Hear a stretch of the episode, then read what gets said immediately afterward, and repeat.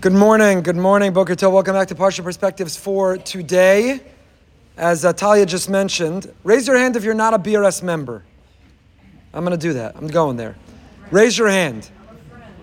Member, non-members of BRS. Members of BRS, you do your part for BRS, and we're so grateful for your support. If you're not a member of BRS and you've not contributed yet, then how could you benefit and enjoy and not do your part? So we invite you, and we welcome you, and we want you, and we need your partnership.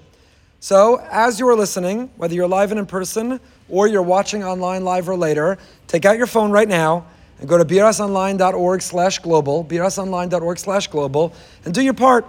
A modest contribution, a more meaningful contribution, whatever you spend on a dinner or a membership elsewhere to fill your car with gas, if you get minimally that benefit from our community, what you watch, what you listen to, what you read, what you value, we simply ask you to do your part. We're 15% towards our goal. We need to make it towards our goal. We need to complete our goal to continue to provide what we do. Talia, others will be outside of you here in person. So please stop and pause and do your part. Or simply go online, brsonline.org slash global. And I'm sorry to take our time to do this. I wish I didn't have to. But we need your support and your partnership. And frankly, respectfully, respectfully, if you benefit, if you're enriched, if you enjoy, it's the least that you can do. Please give, please give generously. We thank you. And the sooner that you do and we reach our goal, the less that you'll have to hear me talk about it. Our Parsha Shiur is generously sponsored by Becky and Avi Katz and family in memory of David Grossman, Lila Nishmas, David Ben Menachem Manush. This morning's Shiur is sponsored by Sarah Margulies in memory of her husband, our good friend Israel Margulies. Israel Margulies Ben Yosef Meir and Esther, and in memory of Esti Maskot, Esther Tila Baskar Pinchas. Also sponsored by the Geller and Alter families, Lila Nishmas Howard Geller, Chaim David Ben Yehuda Leib, on his ninth yahrtzeit on the 9th of Adar. Thank you to all of our sponsors. Thank you to our members and our global members who enable and support all of the wonderful Torah learning. Parshas Tetzaveh, page 464 in the ArtScroll Stone Chumash. Viata Tetzavez b'nei Yisrael v'yichu ilach Hashem and zayizach kasis lamaor laha'alos ner tamid. We continue. We've pivoted the second half of the book of Shmos. It's the story of the Mishkan, the building of the Mishkan, the tabernacle, the design and the materials, and the function of the keilim of the utensils that are found therein. Viata and you, titzavez b'nei Yisrael.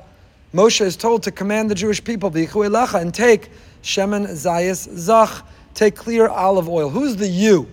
Viata and you. Who's the you? Who is being spoken to here? Moshe. And we don't use his name. Baal Turim and others quote that this parsha does not have Moshe's name in it. Not necessarily inaccurate. The only parsha in the Torah that doesn't have Moshe's name herein. Today is Zayin Adar, the anniversary of Moshe's death, also the anniversary of Moshe's birth. Zayin Adar. Chevra Kadisha will mark tonight. Our Chevra Kadisha, our incredible Chevra Kadisha, marks the annual Chevra Kadisha dinner on Moshe Rabbeinu's birthday and death. Hashem himself was the Chevra Kadisha. Hashem did the Tahara on Moshe. Chevra had off that day, and therefore it's the day of the Chevra Kadisha, Zayin Adar dinner. The Atat not a coincidence. Zayin Adar is always the Parsha that doesn't have Moshe's name in it. Moshe's great humility. We've shared in the past the insight of the great Lubavitcher Rebbe Zatzal that Moshe does appear in the Parsha. He appears even in a higher form than he ordinarily does. Normally, Moshe is limited or contained by his name, Moshe. But here, he's actually referenced at a higher level, not contained by his name, an even higher level as Viata and you. And you sounds rude. You. You sounds rude, right? To not use someone's name. We see it as a greater act or expression of affection to use someone's name. It's a very powerful thing. Next time you're checking out at Publix and you bother to see the name of the person checking you out and you thank them, Thanks, Bob. Thanks, Jan. Thanks, Beryl. Whoever's checking you out. You will see them light up. They're a person. They're not an invisible, anonymous individual. They're a person when you use a name. We think a name is an act of expression, and we think of "Hey you" as rude, right? You ask people who are newlyweds what they're calling their in-laws. and some struggle to say mom or dad or mommy or abba or adopt the name of calling their in-laws, so they call them you until they have a child and they can call them Bubby or Zaidi or Saba or Safta. Psh, now they can exhale, now it's easy, now they can just call them that. But they say you, but you is rude. But the Baba Rebbe said no, Viata is a higher level. A name is limiting. A name is a boundary. A name tries to capture us under that description, but you is the essence. So this parsha is actually revealing and reflecting Moshe's essence and we're not going to go into it because we've spoken about it in years past. That's what Mordechai is telling Esther too. The at ubeis avich tovedu, the at, you will lose your essence, your mission why you're here. Esther, your name will go down. You're one of the king's wives. You'll be recalled in the books of Persia as one of the queens of Persia, the name Esther. But the vi'at, the who you are, your essence, your personal mission, why you're here, if you neglect this opportunity, if you don't take advantage, this is why you're here, then you will lose your essence. You will violate your very mission. So this parsha, the Rebbe said, viata, is actually an elevated expression of Moshe's essence, his mission, not limited by the name. We've spoken about that in the past, but I want to begin with an insight of a friend of the Rebbe, Rav Soloveitchik, a classmate, Rav Soloveitchik, who writes, Parshas Tetzaveh is the only parsha, excluding those in Sefer Bereshis, in which Moshe's name is not mentioned. Moshe is referred to only in the second person singular, you.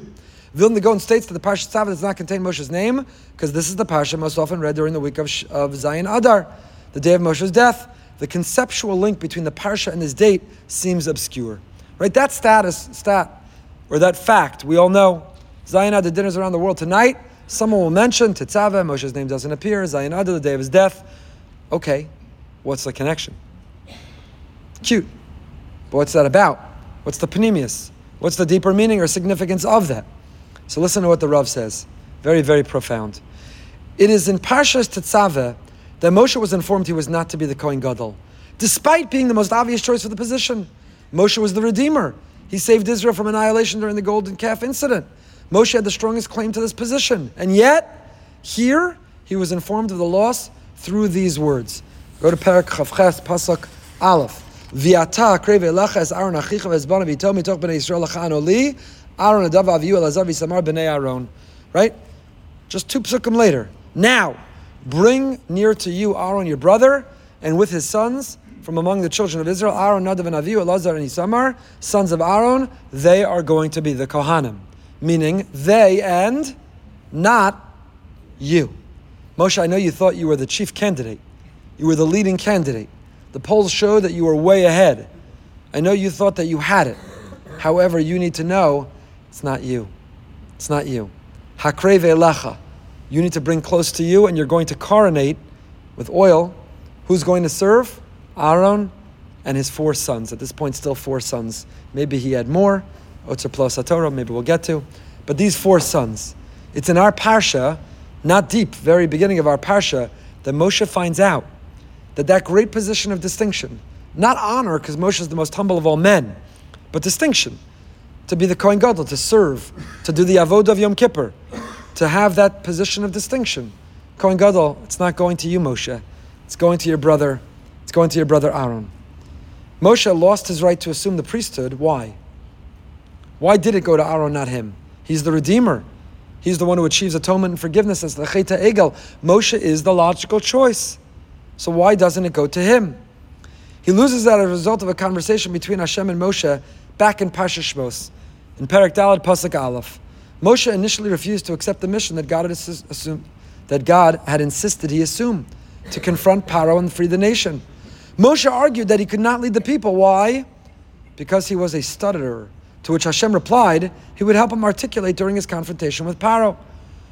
Hashem recruits Moshe, and what does Moshe say? Eh, Loish dvarim anochi.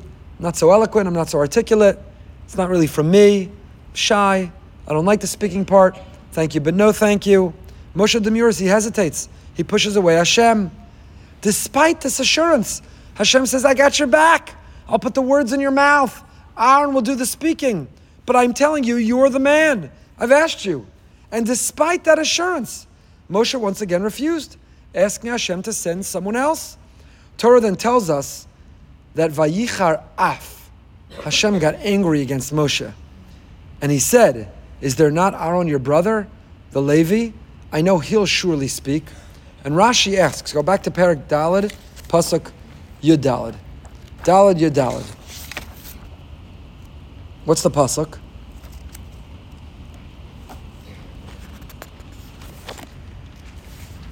He says, What about your brother? You think that you have an out because you're not going to speak well, but what about your brother? Your brother you speaking. You know your brother, the Aaron, the Levi. Why was it necessary to again tell Moshe, your brother, the Levi? Aaron, Moshe didn't know that his brother Aaron was a Levi. He's his brother. They're both from the tribe of Levi. Pretty clear to Moshe that Aaron is also a Levi. So Rashi quotes the Gemara in Zvachim. Rishub ben Karcha said, every expression of anger written in the Torah uses the term charon af. Here, however, we do not find a punishment for Moshe. Even though the expression of the anger that Hashem expressed on Moshe, repeated, refused, was vayichar af. Rabbi Yossi answered, here too there is a punishment. The word Levi was inserted here. Aaron was destined to be a Levi, while Moshe was to be the Kohen. But now Aaron will be the Kohen, and Moshe will be the Levi. There's an allusion in the Torah to the fact that Hashem replaced. Aaron was going to be the Levi, you were going to be the Kohen, but I tried to recruit you over and over, and you refused your mission. You pushed away your mission, and because of that, you lost the kahuna. This parsha says Rav Soloveitchik marks a major turning point in Moshe's life. Had Moshe become the Kohen Gadol, Beis Hamikdash would have never been destroyed. Had Moshe not initially refused his leadership role, the Exodus would have constituted a permanent, not temporary redemption. This parsha alludes to a dislocation in Jewish history. Moshe's name is not mentioned, for he could only give instructions to Aaron, but the avoda would be done only by Aaron. The parsha, which does not contain Moshe's name, coincides with Zayin Adar because, in a sense, this parsha marks the beginning of Moshe's death. It's a very powerful image. We're about to read a lot more. We're only on Sefer Shmos. Vayikra Bamidbar Dvarim, yet wait for us. And yet, this is a turning point. Moshe not becoming the Kohen and being satisfied being a Levi, which means he wasn't going to play the role he could have and should have played in life. And he wasn't going to create the condition of a permanent Beis HaMikdash and a permanent Geula. It is the beginning of his death. The Egyptian redemption did not result in the permanent redemption of the Jewish people. Moshe died prior to entering the land, and that's why the parsha in which Moshe's name does not appear is the same week of, of Moshe's death, because this parsha is the beginning of his death. Or put differently, to make it a parsha perspective for today for all of us. Put differently, every one of us has a unique mission and purpose in this world. And when we fail to fulfill it, when we run away from it, when we try to say, Hashem, let someone else do it. Someone else can lead or be the chair of that committee or initiate that project or play that role or donate to the global campaign of the Boca Raton Synagogue. Let someone else do it. When we run away from our mission, it is the beginning of our demise. It is the beginning of our death. We're here for a reason, a purpose. Why are we here? What difference are we meant to make? What is our purpose and mission in the world? Why did we wake up this morning? Why, Rabba Emunasecha, does Hashem have a lot of faith in us? When we accept it and we run with it and we try to fulfill it, we're never more alive. And when we run away from it, story of Yonah, trying to run away from his mission, but it chases him and it chases all of us. When we try to run away from it, or when we fail to fulfill it, it is the beginning of our death. And that is the connection, that is the insight at the beginning of our parsha. Parachav Ches, Pasuk Yud Beis. So the Kohanim and their vestments, Vasisa Big Day. Why the Big Day Kahuna? Lechavod u'lesifaras. They're there for kavod and sifaras, glory and splendor, which I would think would be the antithesis of the Mishkan. The Mishkan is a dwelling place for God, should be all about simplicity, humility. Why is it ornate, splendor, ostentatious? How do those reconcile? Speak to Chol Chachmei Lev, Hashem Elesiv Ruach Chachma V'yasu Big Day Aaron L'kocho L'chano Li. And what is the purpose? L'kocho, oh, sanctify them, L'chano Li. So which is it? Is it L'chavar L'sefaras? Is it for glory and splendor? Is it a fashion statement to draw attention and honor? Or is it L'chahan Oli? Seems like a contradiction. And why do you have to be a Chachmei Lev? Why do you have to be so discerning and wise of heart? You have to be a good tailor. You have to be a good seamstress. You have to be a good fashion designer. Why do you have to be Chacham Lev? We're not answering any of these questions, but I want you to think about all of them. Eila begadim. So now we get to list what they are. Choshen ephod mi'il ksonas tashbet mitznefes avneit, and make them lachahan oli to serve me. Skip to pasuk yud beis. Perach of Ches Pasuk Yud Beis. V'samte shnei avanim al kisvos ha'ephod. Place the stones on the shoulder straps of the ephod. Why? Avnei zikaron levnei Yisrael. Aaron will carry the names before Hashem on both of his shoulders as a remembrance. The names of the Jewish people, the 12 Shvatim, appeared in two places on the shoulder straps and also on the Choshen, on the breastplate. They're on the ephod and on the Choshen. So we start. V'nasa Aaron, he carries their names. He carries their names. So Rav Cheskel Levenstein, he wonders. The pasuk says, "What's the purpose of them?" Avnei zikaron levnei Yisrael. Place both stones in the shoulder straps of the ephod, remembrance stones for the Jewish people. The same thing is said later in our parsha, pasuk Chavtes.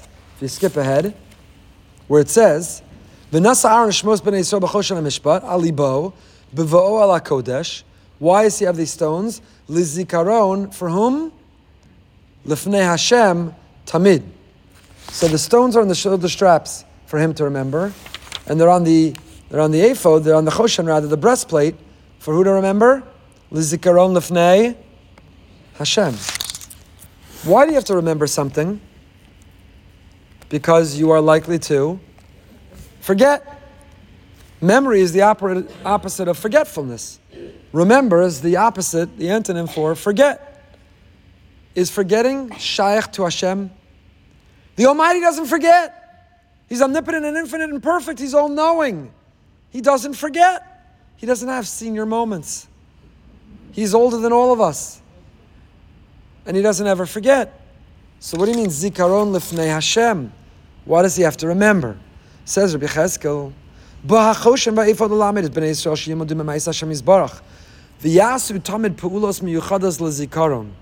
We have to emulate and imitate Hashem and do things that will remind us. Memory is not only the opposite of forgetfulness, memory is emphasis and focus. Memory, we invoke memory not when we're worried we're going to forget, but when we want to draw attention and focus.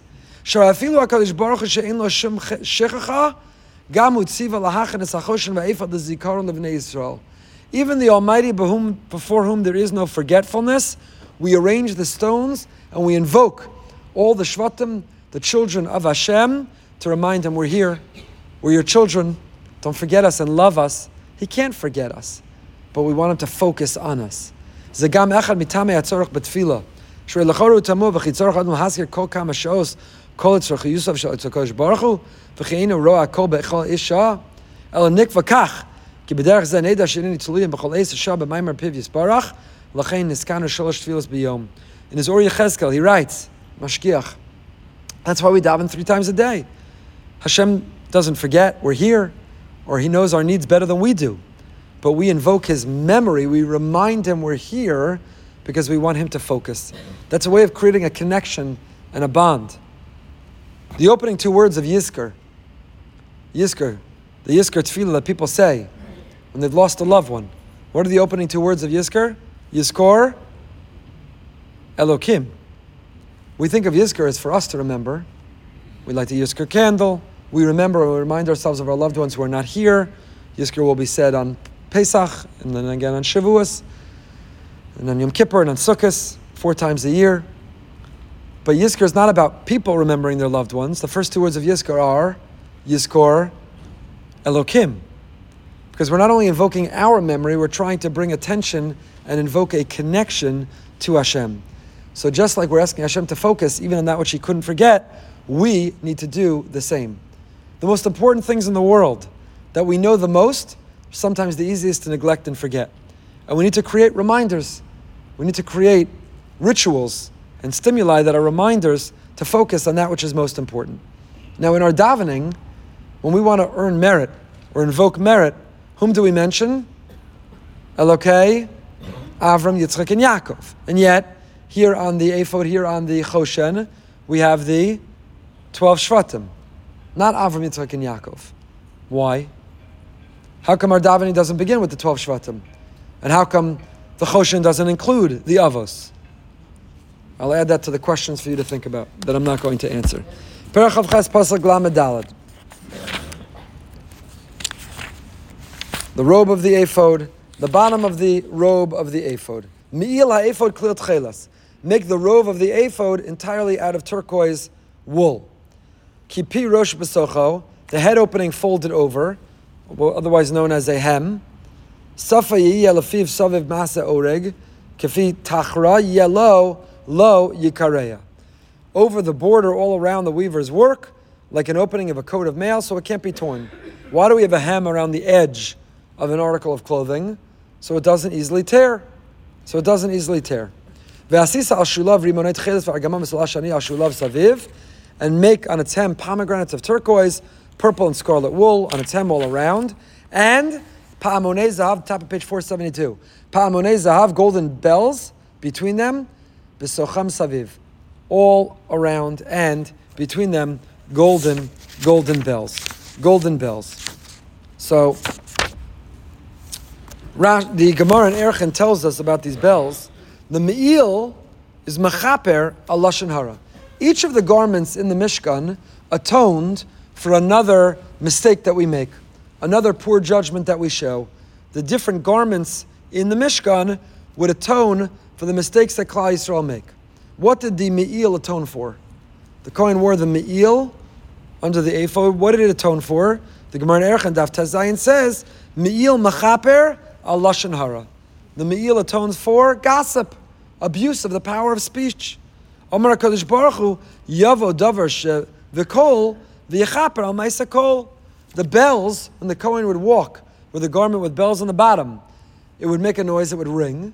So let the thing that produces a sound atone for the people who produce the wrong sounds. You raise your voice, you get angry. You speak Lashon and gossip.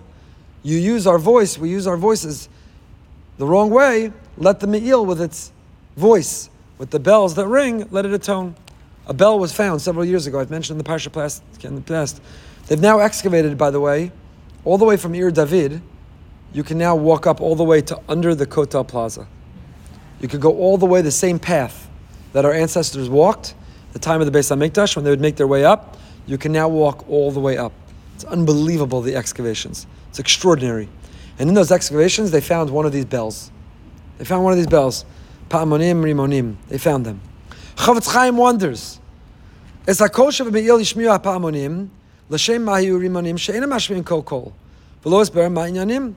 know that there were alternating bells. Some had the center of the bell. What's that called? Inbal? Oh. Oh. Larome. Inbal. Some have the bell and others were empty. Others were just, what's that called? The bell. Others were just the bell without the inbal. So if the coal, if the sound that was produced is what created the kapara, the atonement, why did we have bells without the ringer? Excuse me if I call it the ringer. So the Gemara, the clapper, Gemara and Chulin, getting a whole education here. Ma umnaso shel adam ba'olam azayasim atzmo ki ilaim, yochal af b'divrei Torah kain, Talmud lomar tzedek tedabrun. Tafked adibur lilmo Torah v'kasherni yochel daber alav lasim atzmo ki'ilim. The power of speech is to know when to speak and when to be silent. It's not always what to say. It's not replacing the wrong thing to say with the right thing to say. It's knowing sometimes the virtue of silence.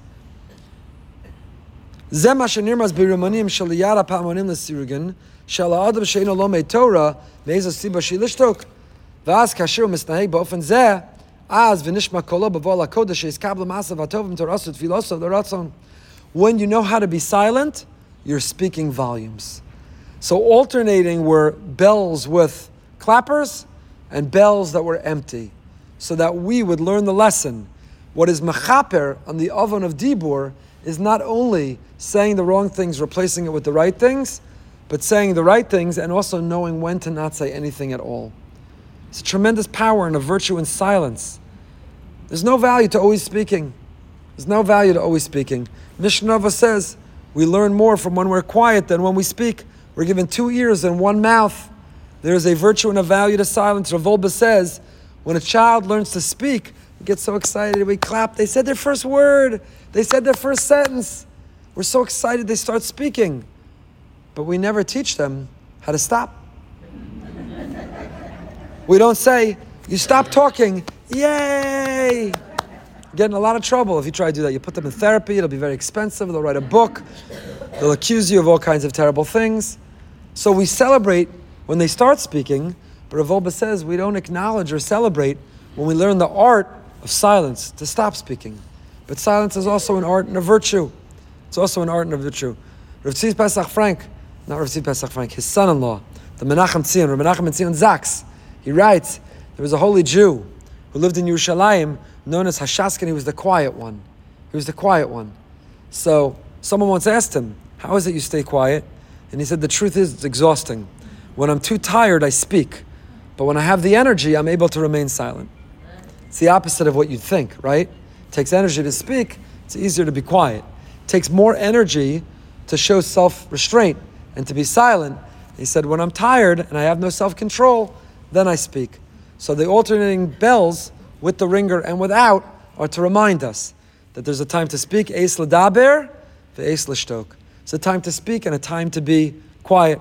A base level is the time to be quiet. Terribly, tragically, not with bad intention or malice, but sometimes it's a perfect example. You feel the pain, such empathy for another. You're so desperate to say something, but there's nothing to say. So when traumatized to speak in a situation where there's nothing to say, often they say something foolish or even hurtful. And silence is much louder. Eob's friends sat with him in silence. That's why the Shulchan Aruch says when you go to a Shiva home, it's a halacha and a Shiva call. You're not allowed to speak until until the Avel speaks. Because if the Avel wants to sit in silence, that's your job. Ah, it's awkward. Ah, it's uncomfortable. Too bad. My colleague and friend, Rabbi Eddie Davis, talks about he was once in England and he needed a haircut. He went to a barber. And when he sat in the barber's chair, he wrote this in an article in Jewish Action. He sat in the barber's chair, and the barber, as he put the robe or bib around him, he said, Talk or no talk?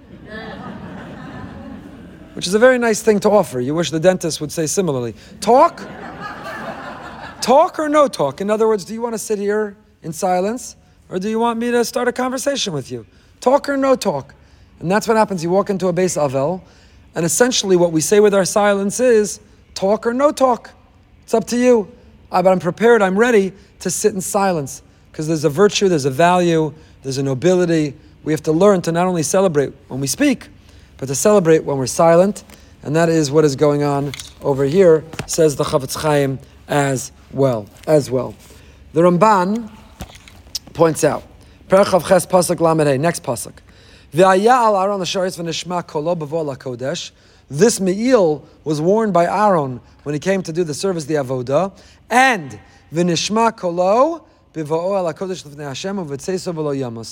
The bells would produce a sound when he entered and when he left. When he entered and when he left. L'chayra.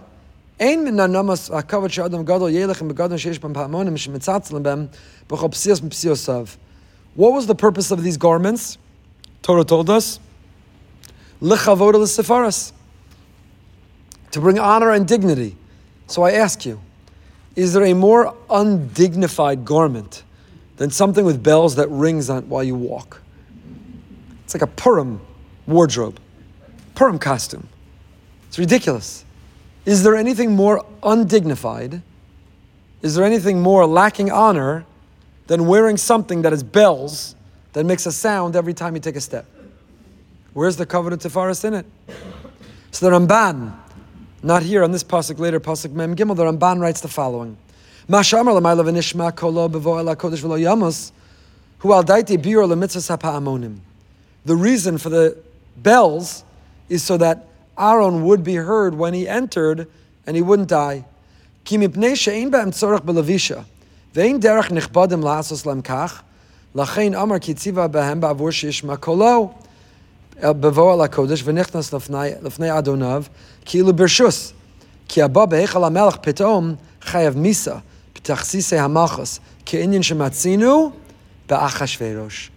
The Ramban here connects our parsha with Purim. Esther, it's not her turn. She's not invited. She's not given entrance. She has to wait for what? the Sharvit Hazahav. One of her hesitations, she says to Mordechai, It's not my turn. If I go and I'm not invited, he's going to have off with my head. And that's when Mordechai has to persuade her with the argument. She says, I'm going to go anyway. He extends the Sharvit HaZahav. She's welcome to come in. She makes her plea, come to the party, and later for the Jewish people.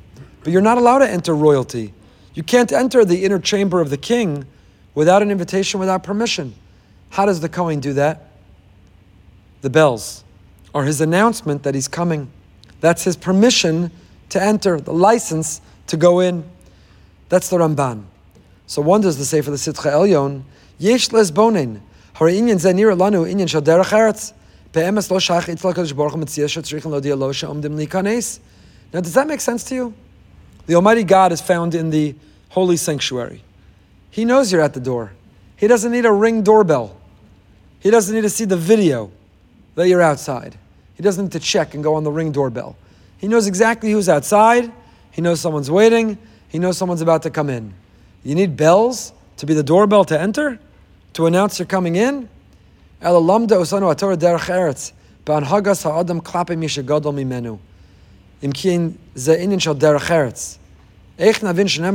Yamas onish misa. So you see here a lesson of derech eretz. It's not derech eretz. You don't enter without knocking. But it's a death penalty, v'lo yamas. Aaron would get capital punishment, death penalty for coming in without knocking. So yitachein, shein kavanas Ramban bashva melech shetzarch lekaba rishus, elavana shein knisa lehechalo beli rishus, ki malcha ze hanhaga shona legamrei. Zu chumra gedola shaknisa bli pa'amonim. כי עבודת הכהן לפני הקשם יסבור חייבת להיות בירא גדולה בעצומה, ובהבנה מה שעושים אם חלילה אין הבנה זו, ונכנסים כך, בלי הודעה הכנה, הרי זה ביזיון חמור. The Gemara Baba Basra says, a person shouldn't enter their house without knocking on the door. The Gemara there tells us not only the door of someone else, but the door of your own home. Not only when you know there are people inside, even if the house is empty. Why? Who are you going to startle? The lizard? The iguana who's taken up residence in your house? Who are you going to startle? The answer is it's a hanhaga of derech eretz.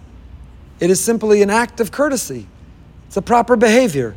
You knock before you open a door. It's just the proper behavior. It's the way that you come in. It's the way you go into your parents' home, your in-laws' home, the way they come into your home, the way you go into your own home, and the way you go into even your home when no one's there. It's an act of derech eretz. You knock and you enter. It's the way that you come in. But he's wondering, velo yamas? And if you didn't do that, if you felt comfortable and casual, if it's your own home, if you know one, no one's there, you're not given the death penalty. So why would Aaron have been given the death penalty if he came in without the rimonim ringing? He says because where Aaron was going is not the same thing as entering your home or the home of another. Where was Aaron entering? A holy place. You cannot enter a holy place without stopping and pausing and acknowledging and announcing where you're about to enter. Mikan bebate mikdash ma'at ad kama aleinu ladas laharich matorah ulehispalel.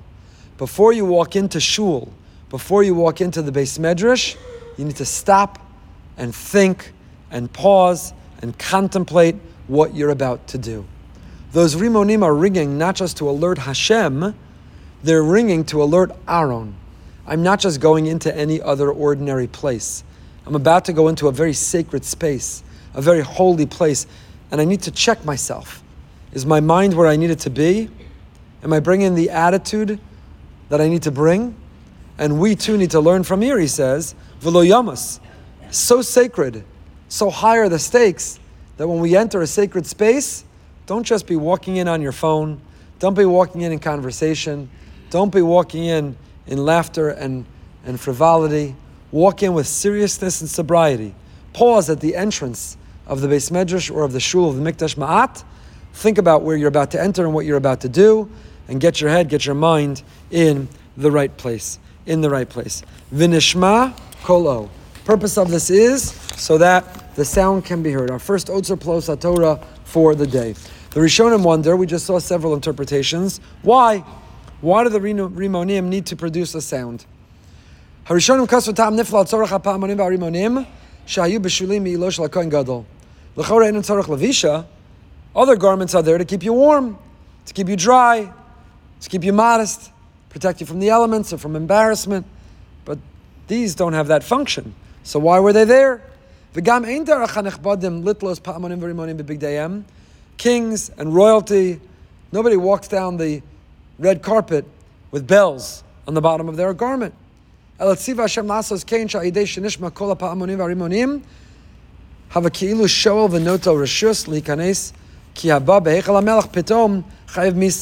Like we saw with Achashverosh, kol avdei hamelach v'amidinos hamelach yodim asher kol ish v'isha shevol hamelach al achatzer pnimim asher ikra achas uh, dato lahamis levad me'asher yoshit hamelach hashavir zahav v'chaya umalchus da'ara kein malchus derakia. So it's not that we're copying Achashverosh, it's that Achashverosh was copying the king, king of kings.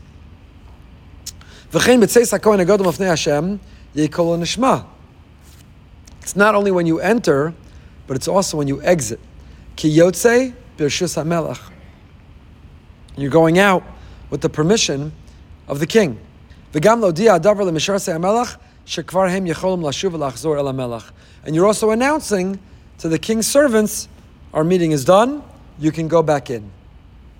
I would add, humbly, that if you apply what we just saw in the Lasitcha Elyon, that the same way before Aaron entered, an alarm would go off, the bell would ring. Do you know where you're about to go? Is your mind in the right place? That bell needed to also ring before he left. Why did the bell need to ring before he left? You could say maybe to distinguish, to make Havdalah between the significance and sacredness of where he was and the mundane he was about to re enter. But I would argue something else. Maybe the bell needed to ring again to remind him to take what he had experienced inside and to bring it and inform and inspire what he's about to do. That you don't leave holiness in the temple, but you bring it to the space, to everywhere you're about to go. So the bell needs to ring, and now if you apply it to today, we need to pause and consider and focus our minds not only when we're walking in to remember where we're going, but also pause and think about what we're doing on our way out. And here, we're not going to develop it right now. We did Shabbos Shuvah 2006. Aleinu l'shabeach. Aleinu is always the end of davening. Why is Aleinu at the end of davening? And Aleinu is a din in the end of davening. So, for example, at the end of Mincha and Yom Kippur, if you're about to recite Ne'ilah immediately after, you don't say Aleinu. You don't say Aleinu. You go from Mincha into Ne'ilah. Musaf, you don't say Aleinu. We should say Aleinu. The Rav said we should say Aleinu. Why? We have a break.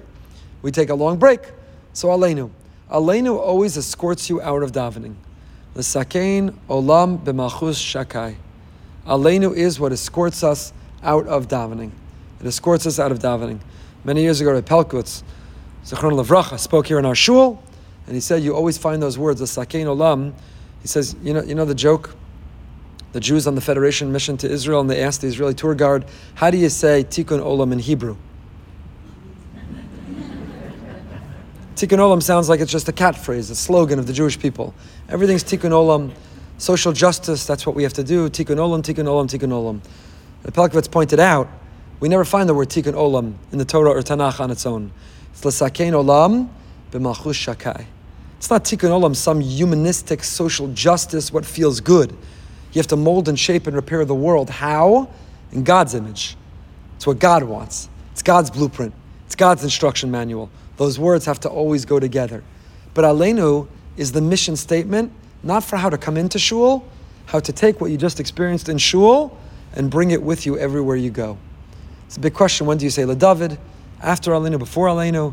Where's the Kaddish go? Harerei Kedem is a whole, a whole uh, Rav Shurkin has from the Rav.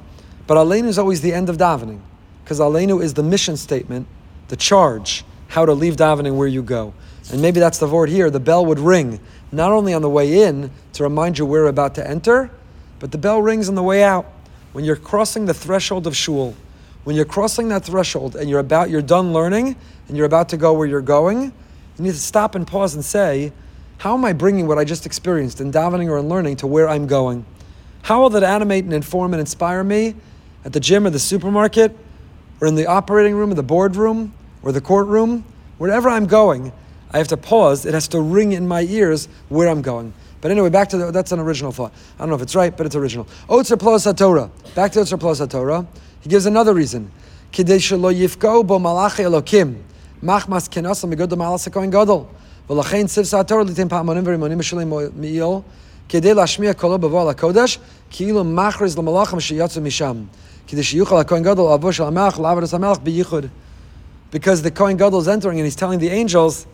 out, I'm about to experience private time with the King of Kings. Out, get lost, go somewhere else. If you'll excuse us for some time, we're about to be alone. You know when we recreate this? Ne'ilah. Shlomo Carlebach says, we, our image of Ne'ilah are, the gates are closing. The gates are going to be locked quickly. I know you're tired, I know you're thirsty, I know your breath is terrible, but get it together because this is the last chance. The gates are closing, they're going to get locked. Sneak in that last tefillah, this is it. Shlomo says that's all wrong. You know what Ne'ilah is? You're going into a private space with Hashem and you're locking the door behind you. Ne'ilah, until now we were all together. But now the Amid of Ne'ilah, I'm going into a sacred space, the Kodesh HaKadoshim, and I'm locking the door. And that's the Pa'amonim Ramonim that are ringing, are saying to everyone else, if you'll excuse us, the Yichud room. We just celebrated a chuppah. There were a thousand people at the chuppah, and it was streamed online to a thousand more. And there was a drone flying right over the chuppah that was getting the aerial view of the whole chuppah. The whole world saw the chuppah. Chassan and Kala came together, and they did so in front of the entire world for the whole world to see. And now they go into Yichud. Nine minutes to be alone, to experience what it means to be a husband and wife, and to celebrate and mark it without the whole world watching, to be alone.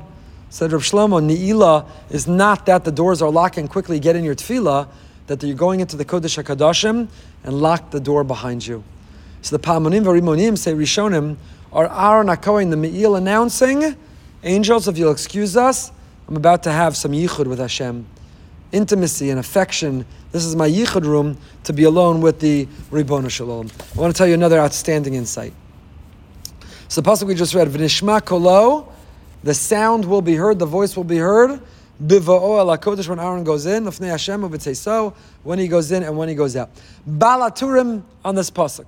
Zok the Baal HaTurim cites a Masorah that the word Vinishma, I alluded to this earlier in the Amunashir, the word Vinishma appears three times in Tanakh. Who here knows Tanakh? You don't know Tanakh. You all grew up Orthodox, so you don't know Tanakh. The word Vinishma appears three times in Tanakh. And the other two are Nasa Vinishma. Har Sinai and so one is here, Vinishma Kolo. One is Har Sinai Nasa Vinishma. And what's the third? I'll give you a hint. We're going to read it twice next week. Megillah Esther. Where does it appear in Megillah Esther? Perak Aleph Pasuk Chaf. Vinishma Piskam Hamelach Asher Yaaseh B'chol Malchuso. And the word of the king which he will enact will be heard in all of his kingdom. So Zok the Baal HaTurim, the word Vinishma is, is three times in Tanakh. Nasa Vinishma, Vinishma Kolo, Vinishma Piskam Hamelach in the Megillah, the decree of Achashverosh. We know that the word Hamelach, the word Hamelach, we spoke about this in Living with Amuna this morning. You could listen later, audio or video, and after you do, take a moment to give to the global campaign to express your gratitude. Did I mention the global campaign? brsonline.org slash global. I don't see any of you take out your phones. Probably because you're just going to stop after at Talia and take care of it there. But please do. So we mentioned the word king, Melech, appears in the Megillah, and it invariably alludes to the king, to Hashem, the word king. The Baal HaTurim offers a fascinating connection between these three. The word Nishma appears in three places. It appears in reference to the king in the Megillah. The king in the Megillah is always Hashem. What's the connection? What's going on? What's going on? Look at the Baal HaTurim, but I want to share with you a different insight from the Gerer Rosh Hashiva of Shaul Alter Shlita. He says the following. He says a Yid, a Jew, could easily mistakenly believe or conclude that a Jew is too distant from Hashem to be heard. You know who Hashem listens to? Tzaddikim and tzidkanios, righteous men and women. He listens to the holy among us, the holy and the righteous, the people who are vigilant and scrupulous in halacha, in Torah, and in mitzvos, who daven with fervor. Me, I'm a pathetic failure. I forget to make brachas. I daven without kavana. I'm not so careful with this. My amunah is shaky. I'm so distant and I'm so far. I'm so disobedient that maybe Hashem never hears me. He doesn't listen to me. Hashem only hears the righteous. He only hears the righteous. Says of Shaul Alter, the word nishma is only said three times in Tanakh. What do they have in common? Nishma es kolon nasa v'nishma, nishma es piskama melech, to teach us, like Aaron HaKohen, when he enters the Holy of Holy, his voice will be heard. Hashem hears all of us. You're never too far, you're never too distant. The Pasuk in Esther counters that thought. Because what does it say? V'nishma piskama melech asher yaseh where? B'chol malchuso. Hashem hears v'nishma piskama melech where? Every person, in every place no matter how close or no matter how far, no matter how much you've wandered, no matter how distant you are, no matter how low or far you've fallen, no matter how much you've stumbled, in all the kingdom, b'chol malchuso, you're still in the kingdom of Hashem. As long as you live under the malchus of Hashem, as long as you believe and you want to talk to Him, as long as you want to confide or surrender to Him, as long as you want to lean on Him and feel His embrace and hear Him talking to you, Vinishma, he'll hear wherever you are. Every Jew is connected to that source of holiness which Hashem has placed in this world. So just as Aaron HaKohen was heard, just as in our parsha Vinishma Kolo, Aaron's heard, so too Vinishma Bechol Malchuso, we're heard. Why is that? How is that? And what merit is that? Because of Nasa Vinishma. When we said Nasa Vinishma, in that moment, we secured our position, our approach. In that merit, wherever we are, however far we've fallen, we can be heard by Him. So don't ever say, why? I once met with somebody who grew up very stark, very frum, grew up Hasidish, and he had fallen very far. He was off the derech, and he had a challenge. He had an issue with the law, and he had been out on parole, and he was coming for a big trial, coming before a judge. He went, met with me the day before, and he told me, you know what his issue was? He said, I know I need to daven to Hashem, the real king, the real judge, to get a good outcome tomorrow. But why would he want to hear from me? Do you know how long it's been since I've spoken to him? Do you know how long it's been since I asked him for anything, thanked him for anything, even argued with him on anything? He hasn't heard from me in forever. And I'm so far away from him. So why would he want to hear from me now? And why would he listen to me and help me? So, Rabbi, I don't know what to do because tomorrow's a big day. He could, be, he could have been thrown in jail the next day. Tomorrow, the judge could throw me in jail. I could lose my freedom. I know that Hashem will decide, but I don't know how to talk to him. You know what I said to him? I said, he was a young man, not married, no children. I said, You don't know this. We spoke about this in the Amunah Shir today too. When you have children, you'll learn that there's nothing they can do which would make you not want to ever hear from them. It could be forever since you've last heard from them. Then just don't put money on their debit card, and then you'll hear from them quickly. But it could be forever since you last heard from them. They could have disappointed you enormously. But when they reach out, you'll be so happy they did. No matter where you are or what you're doing, you'll take that call. And you will gladly, gladly receive that conversation. So go talk to Hashem and start out the conversation and say, Hashem, I know it's been a long time. I know you haven't heard from me in a while. I'm sorry for that. But I want to talk to you now because I need you. And if a child said that to a parent, is there a parent who wouldn't hear? And when we say that to Avinu Shabashamayim, he more than hears. So says the Heligager Rosh Hashiva of Shaul Alter, that, that's maybe the Pshat in the Baal HaTurim. Three times Nishma appears in Tanakh. Nishma, Nasav and Nishma, first. Nishma Kolo, Aaron, and Nishma B'chol Malchuso, Piskam Melach, Megillas Esther. Why? Because it's not just when you're on the level of Aaron HaKohen, your Nishma is B'chol Malchuso, wherever we are, however we're behaving, however far we've fallen, He will hear us. Why? As long as we're B'chinas Nasa V'nishma.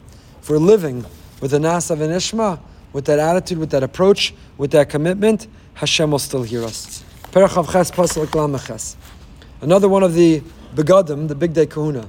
והיה על מצח אהרון ונשא אהרון את אהרון הקדשים, אשר יקדישו בני ישראל לכל מתנוס קודשיהם, והיה על מצחו תמיד לרצון לפניהם לפני השם. What, what is the, uh, on Aaron's forehead? We're talking here about the tzitz. the tzitz was placed on Aaron's forehead. Said, what did it say on it? Kodesh Lashem. On one line or two lines? Machlokas. Gemara records a machlokas. Kodesh Lashem. Was it written on one line or two lines? And then the Gemara says one of the great rabbis, Tanaim, uses a checkmate. You know what he says? appears several places in the Gemara, in Shas. He says, You think you know? I know. You know why I know? Because I went to Rome, and in Rome is the tzitz, and I saw it. And here's what it says on it. And that's one of our sources of evidence that our holy utensils are sitting in the basement of the Vatican. Not the Aron, the Aron's buried underneath the Har HaBayis, but the other utensils are still there, and they're ours. We deserve them. You know it because it's printed on the Arch of Titus. He celebrated having brought them there. But we also have evidence that we have Tanaim quoted in the Gemara who say, I saw it with my own eyes. So don't pontificate, don't conjecture. I can tell you empirically, I saw it, and this is what it says Kodesh Lashem. Kodesh Lashem. So where did it sit? On the forehead. It sat on the forehead of Aaron. Forgiveness for a sin of regarding the sacred offerings of the children of, of Israel. Regarding the offerings. So here's an amazing thing. The Ramban writes, Davar Pella. Samta mitznefes al rosho. Sorry, I skipped. Am mitzchot tamid. First, am mitzchot tamid.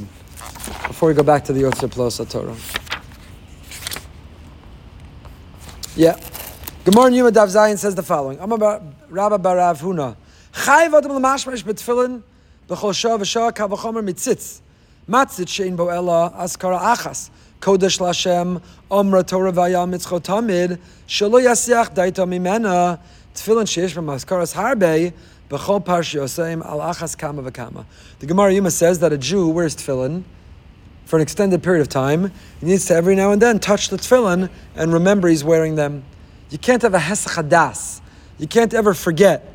You have to maintain the mindfulness that you're wearing tefillin. How do you know that? Because the the tzitz, which said Kodesh Hashem, Hashem's name one time, and yet it had to be Amitzcho Tamid. You had to remember consistently.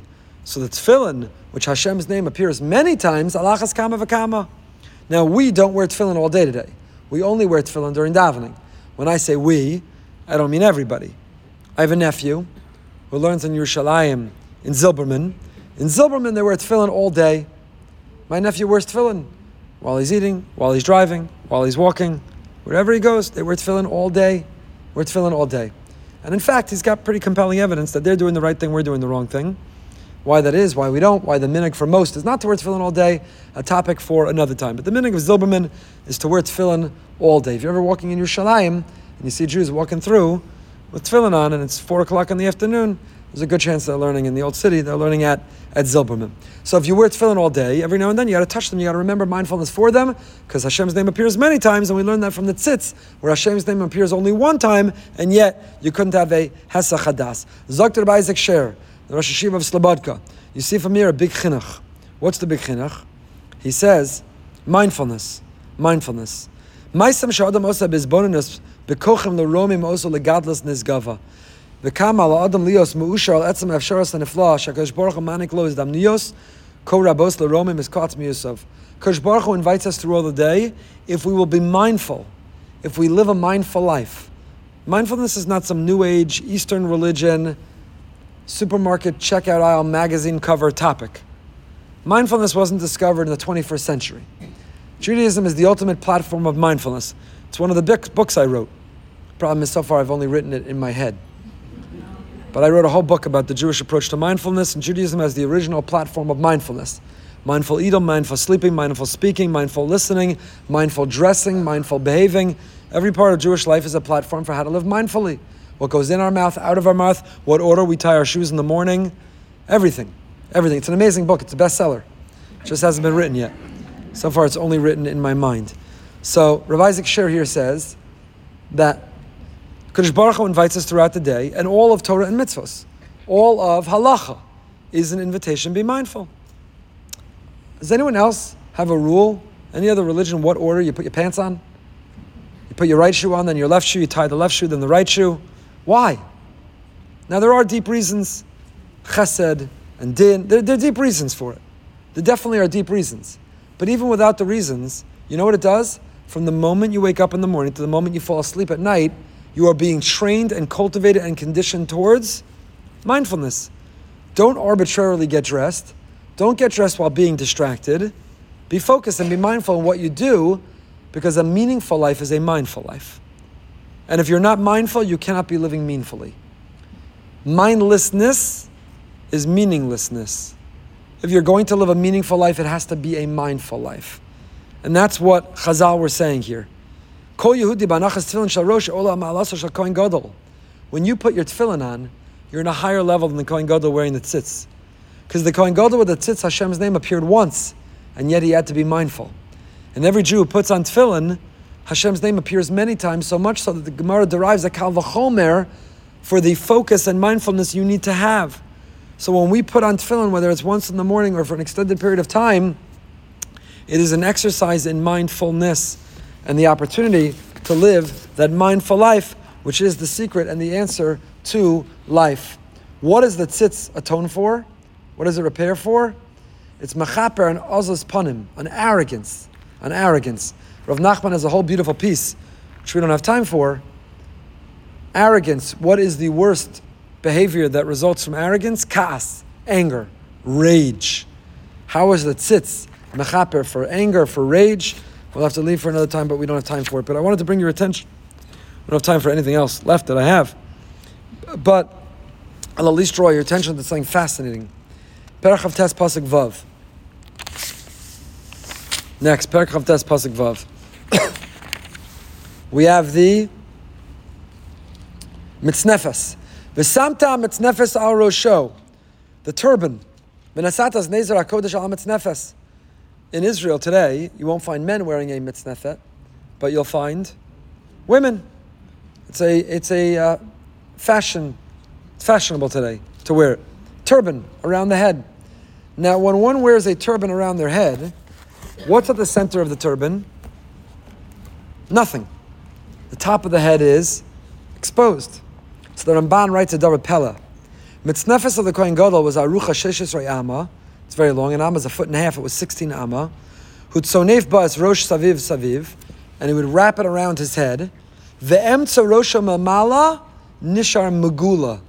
Ubesocha Chalal Yatzakas Hashemen. Where was the oil poured for the anointing? Was in the middle. The turban was around the head, which meant the whole top of the head was bare. So according to the Ramban, the Kohen Gadol would wear the mitznefes. He was not wearing a yarmulke. He was begila rosh. The top of his head was bare. When he would enter on Yom Kippur to the Kodesh HaKadoshim, he was begila rosh. Could you imagine? Chazan gets up for Ne'ilah. Yes, and he's not wearing a yarmulke. So talis over his head, there's no hat on his head, there's no yarmulke on his head. Begile Rosh. Kohen Gadol, Yom Kippur, the Kodesh HaKadoshim with the mitznefes, with the turban, is Begile Rosh, according to the Ramban. So the Otzar Chachma, Otzar Plus Torah says, I asked Rav Chaim Kanievsky, according to the Ramban, Kohen Gadol is Begile Rosh, an uncovered head. How could it be? How could it be? How could it be? So his answer was, Ein kavanas Ramban lomar she'enisha b'mitznefes makom magula mamish. it doesn't mean that it was exposed. It meant it was wrapped around the head, even the top of the head. There was a tiny little area that was exposed to pour the oil. But really, the top of that also was covered because it's pasnish. It's impossible to imagine. However, he says there's more evidence that there is Giloy Rosh even in the Beis Hamikdash. Sharei hayu paisos kol yom beis hamikdash. There was a lottery every day in the temple to determine who did the trumas hadeshim, who removed the ashes, the garbage of yesterday. And when they did it, a kohen would omei bebeis hamikdash. Begili rosh. The Gemara in Yimadav Chafei says the kohen would stand in a circle, and the one in charge would take off the turban, the mitznefes, and that's how you'd know where to start when you went around. They stuck out the fingers and they did the count, and you knew who won the lottery. So what do you see? One of them stood in the mikdash. How? No yarmulke. Begila Rosh. So he said, I asked the Munkacher Shlita. How could it be? Maybe this is evidence again about being in the base Beis HaMikdash. Begile Rosh, how could it be? And he goes on and on and on with pages here about what is really the halach of having to wear a yarmulke and can you ever not wear the yarmulke, and how could it be, and how can it be? And he quotes fascinating sources we don't have time for. He quotes one opinion the Munkacher answered, and quotes sources. When do you need to walk with your head covered, or only make a bracha with your head covered? When you are otherwise distracted and could forget Hashem. The Gemara tells the story. Amsa, the, the, there was uh, Ima, there was a mother, one of the great rabbis who wouldn't let him walk out without his head covered, because as you walk and engage the world in the street, it's easy to forget there's a Hashem. And we wear something on top of our head because a covering on the head is like clothing for the body. It's intellectual modesty. We have Yiro, we have Ema, we remember that there's a Hashem. So when you're in a place or occupied with a practice which is itself holy, then you could be B'giluy Rosh because the place or the practice you're in would suffice. So the Kohen Gadol and Kodesh HaKadoshim are the Kohen doing the, doing the lottery. The Ramah writes in Hilchot Shabbos, also Likros B'Sefer Torah Baruch Begula, you're not allowed to read from the Torah with your head uncovered. The Magen Avram, it's talking about a katan. The. Magen Avram says, or you could explain that the Ramah, that with a Gadol, you're not allowed to walk B'giluy Rosh, but to stand or to sit, to read the Torah, you can. How could it be? Read the Torah? So the answer is you're doing a religious and holy activity. You're not at the risk of forgetting Hashem in that moment. Maybe you don't need to have your head covered. So is it really a halacha? Where does it really come from? He has a big discussion here about it. We've given shiurim on this in the past. We've given shiurim on this in the past. I could send you the uh, where, where's the origin of the word yarmulke? Where does it come from? So some suggest yarmulke, yarim, is is uh, a Turkish word. Yarim, kap, a hat, a small hat. Yira malka, fear of the king. There's the etymology of the word yarmulke is a fascinating discussion. You would be shocked if you knew and saw the sources for we today have the practice of the minhag. Sfardim not as much of wearing a yarmulke all the time, wherever, whatever we do. But it wasn't always the practice. It wasn't always the practice. And there even is a uh, opinion that uh, wouldn't wear a yarmulke even while sitting and learning. The Melamed L'hoil says in Rav Hirsch's school in Germany, they would not wear a yarmulke for limudei chol. In Rav Hirsch's school, not a public school, they wore a yarmulke for limudei kodesh, not for limudei chol. They tell the story. I get in trouble for ending with this, but I might as well. You know that Rav Hutner, the Rav, and the Rebbe, the Bavitch Rebbe, were all in university together in Berlin, in Germany. So they asked Rav Hutner, they asked Rav Hutner, Hasidim of the Rebbe, is it true our Rebbe is so great that even when he sat through classes, he wasn't really paying attention to the classes. He had a Gemara open, he was sitting and learning. He was learning even while he was in university. So he has a degree and he passed all the tests because he's so brilliant, but he was never really listening because he was always learning. If you knew Rav Hutner's sharpness, Rav Hutner took to them and he said, That's impossible. So, what do you mean impossible? Our Rebbe? He said, It's impossible because your Rebbe would never learn without a yarmulke on his head. If you look at the original passport picture of the Rebbe, he's not wearing a yarmulke. Later books and biographies of the Rebbe, it was superimposed on. But he's not, and that was the practice then, to not always wear a yarmulke. So, anyway, there is an allusion, that Plus Torah quotes in our Parsha of the Mitznefes, maybe being Rosh Megula. Today, the practice is to always have a head covered, and there's a lot more to say on that subject, but we are out of time now. Again, in all seriousness, on your way out, we value and we need your partnership. Please do what you can. It's really the appropriate and correct thing to do for you, but also it helps us, and we thank you. Stay happy, stay healthy, and stay happy, healthy, and holy.